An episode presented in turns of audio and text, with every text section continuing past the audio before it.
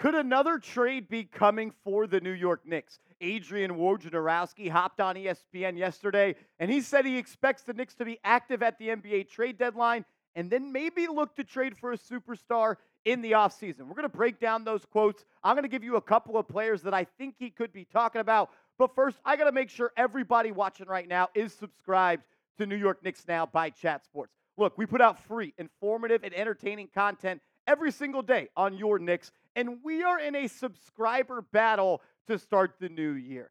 The people over at Boston Celtics today, Ali Barefoot, as well as Smitty, you guys know them, they've been talking a lot of noise, and I want to beat them in subs picked up this much. So if you love the Knicks and you hate the Celtics and you're looking for free content every day, hit that subscribe button right now.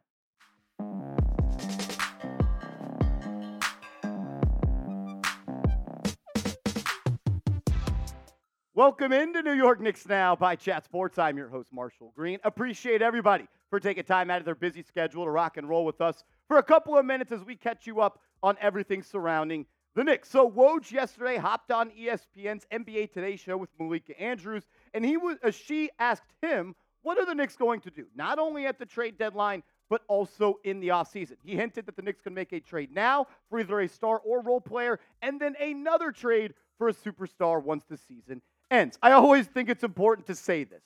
Adrian Wojnarowski is the mouthpiece for Leon Rose. Woj is repped by CAA, the agency, who was once ran the basketball division by Leon Rose. They have a really tight personal connection. And who broke the trade news of OG Anunoby being traded to the New York Knicks? It was Woj. It was not Shams. So when I'm talking about Knicks news and rumors, when Woj speaks, we should all listen because he has the inside track inside the front office of the New York Knicks. And I think it's obvious, and I'll say it again and again until it actually happens. The New York Knicks need to make another trade. I love the OG Anunoby move. I actually think the Knicks won that trade by a landslide. They got the best player in the deal, and they continue to have all this flexibility, all these draft picks. Didn't give up a first rounder to get the best player in the deal. But it's obvious. They need a guy to come in and take up where Immanuel Quickley left off. They need a guard off the bench that not only can score, but can create for others. And Woj, he kind of hinted at that just yesterday. He said, I think it could be both when Malika Andrews asked when the Knicks could make their trade, if it was at the trade deadline or the offseason. He said, I think it could be both at the trade deadline, then after the season. I think if you are the Knicks at the trade deadline, is there going to be a team or teams that are trying to get ahead of the second apron phasing in after the season and moving off of a big salary for a player that they value and don't want to be in that second tax apron and have to face all of the roster building limitations that come with it. So, first, let's break down the second tax apron. When you reach a certain threshold in the salary cap, they call it the second, tap, uh, second tax apron, you're very limited in the moves that you could make. So, who's a team that's right at that threshold, not playing too well, has a good player that they value that maybe the Knicks are interested in? I wonder who that could be for. It's DeJounte Murray. Adrian Wojnarowski yesterday outlined what the Knicks are going to do. And I believe move number one is to trade for DeJounte Murray at the trade deadline. Why? Here's a couple of quick reasons. Right now, the Hawks sit at 13 and 19 on the season. They're 11th in the Eastern Conference. They're $22 million below that 2024 2025 second tax apron. But they need to pay Sadiq Bey this offseason if they want to hold on to him after just acquiring him last trade deadline. And they have two first round picks that they are going to have to pay. That comes to about $20 million. So they would be right up against that second tax apron. And DeJounte Murray, his contract extension that he signed this offseason, it kicks in in the 2024 offseason. Another reason why I think Murray is a perfect trade for, target for the Knicks is because the money with him and Evan Fournier, who is on an expiring deal, matches perfectly. So if you're the Hawks, you have a player you like, like Woj talked about, that you value, but you don't want to enter the second tax apron because Atlanta has never been a team that's wanted to pay the tax. You move off of a long term $117 million deal for Murray. You get $19 million in expiring money. And oh, yeah, the Knicks can throw you four or five first round picks. I'm a big fan of Murray. Do I think he's the perfect fit next to Jalen Brunson and uh, next to everyone else on this team? No, but I think he's the best player that you can get right now. And I understand people will say Marshall he doesn't shoot the ball well enough. Well, he's having a career year from three. He's knocking them down at a 38% clip on 6.3 attempts per game. He's also not small. He's six foot four, six foot five, almost a seven foot wingspan. He led the NBA in steals per game in 2021 and 2022. He's averaging another steal and a half this year, and he's shooting 36% on catch and shoot threes on over three and a half per game. And he's almost knocking down his pull up threes, 2.7 a game on 42%. He's having a career shooting year. The Knicks have all this draft capital. They have the expiring $19 million for Evan Fournier. He didn't give up any first round picks for OG Anunoby. They can afford to throw some of these picks to the Atlanta Hawks. You got potentially four in 2024, two in 2025, eight tradable first round picks over the next uh, seven seasons, uh, five seasons, excuse me, and 10 first rounders in the next seven years. So let's focus in on 2024 because right now they technically do not have four, but they could. This Matt Dallas Mavericks pick is going to convey. The Detroit Pistons pick may not convey this year, but it goes to 16 the year after, then 14, then 12, then 10. And I was listening to Zach Lowe's podcast yesterday. He was talking with an NBA insider, and he thinks the Detroit Pistons pick that the New York Knicks own is one of the most valued picks in the league because by 2026, it's top 10 protected, and that may be when the Detroit Pistons are finally outside the top 10. They can afford to trade picks, they have the salary. Should they do it, though? What do you think?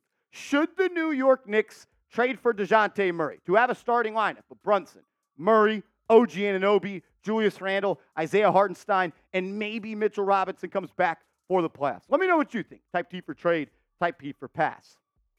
For me, this is a home run. This is an absolute do it. This is the type of move that can help the Knicks not just get to the second round, but advance to the Eastern Conference Finals. Then one rolled ankle, one player has a bad series, you could be playing in the NBA Finals. It's the deal that makes you better now. And even if the fit doesn't work, let's say you trade for Dejounte Murray, and it is a nightmare between him and Brunson.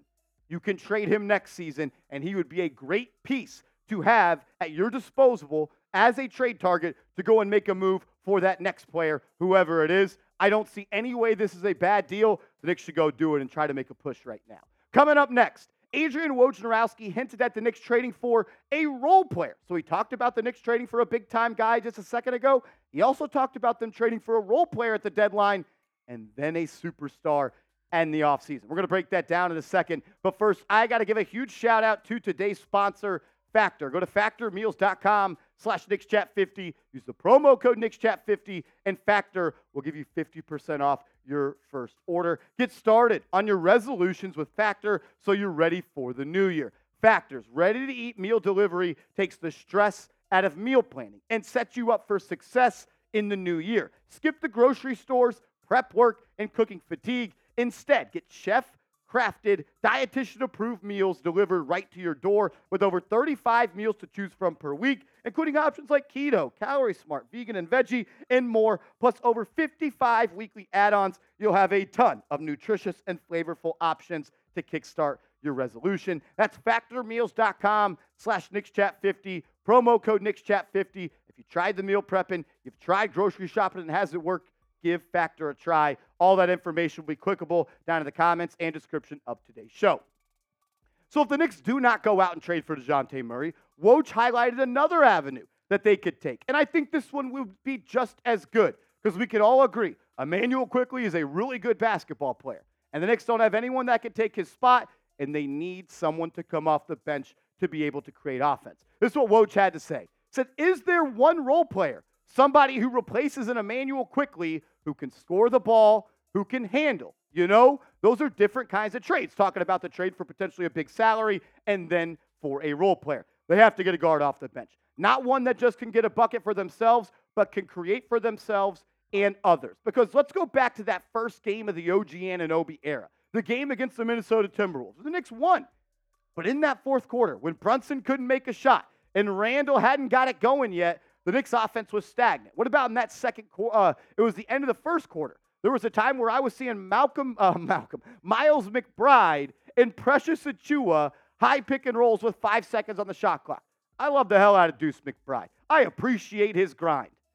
I don't really want him initiating offense for me in the playoffs. Remember what happened last year in the playoffs when Jalen Brunson came out for five minutes against the Miami Heat in game six? It was a 10 point swing, and then the Heat, they never looked back. So, what about adding a veteran guard off the bench? I think there's two names that all Knicks fans should keep an eye on. First one is Malcolm Brogdon for the Portland Trailblazers. did not have a good playoffs last year with the Boston Celtics, but he was hurt, had a serious elbow injury, and now he's playing good basketball yet again. He makes $22 million, so it's a very easy trade for the Knicks involving Evan Fournier's expiring money. He's a veteran, he's a winning player, he can make shots, he can create for others, and he's been in a lot of big time ball games. Also, Tyus Jones recently added to the Washington Wizards this offseason. Reports are coming out that the Wizards would be open to moving on from Jones in a trade. One of the best point guards in NBA history when it comes to assist to turnover ratio. He just simply does not turn the ball over. He can run an offense, he can catch and shoot. I don't think he's an elite scorer. We know he's not an elite scorer,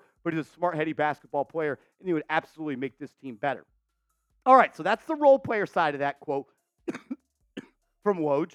But he also talked about how the New York Knicks still want a star. And if they are going to trade for that superstar, it may not be at the deadline. It'll be at the offseason. Let's go to what he had to say. Quote, but then after the season, this is a New York team that has all of their own first round picks over the next five years and some valuable protected picks from Milwaukee, from Dallas that are in the next couple of seasons. Those have value in trades, and you know the formula for trying to get a big star in a trade. You get to the end of the season, a team underachieves, there's a shakeup somebody asks out, or a team's going to make a trade and you need that player to tell a team, I want to go to New York, or New York is on my list of two or three, and that is a player towards the end of their contract. So we're talking about teams that underachieve, that have superstars. I'm going to keep my eyes on the Brooklyn Nets for Mikal Bridges. I'm going to keep my eyes on the Cleveland Cavaliers for Donovan Mitchell.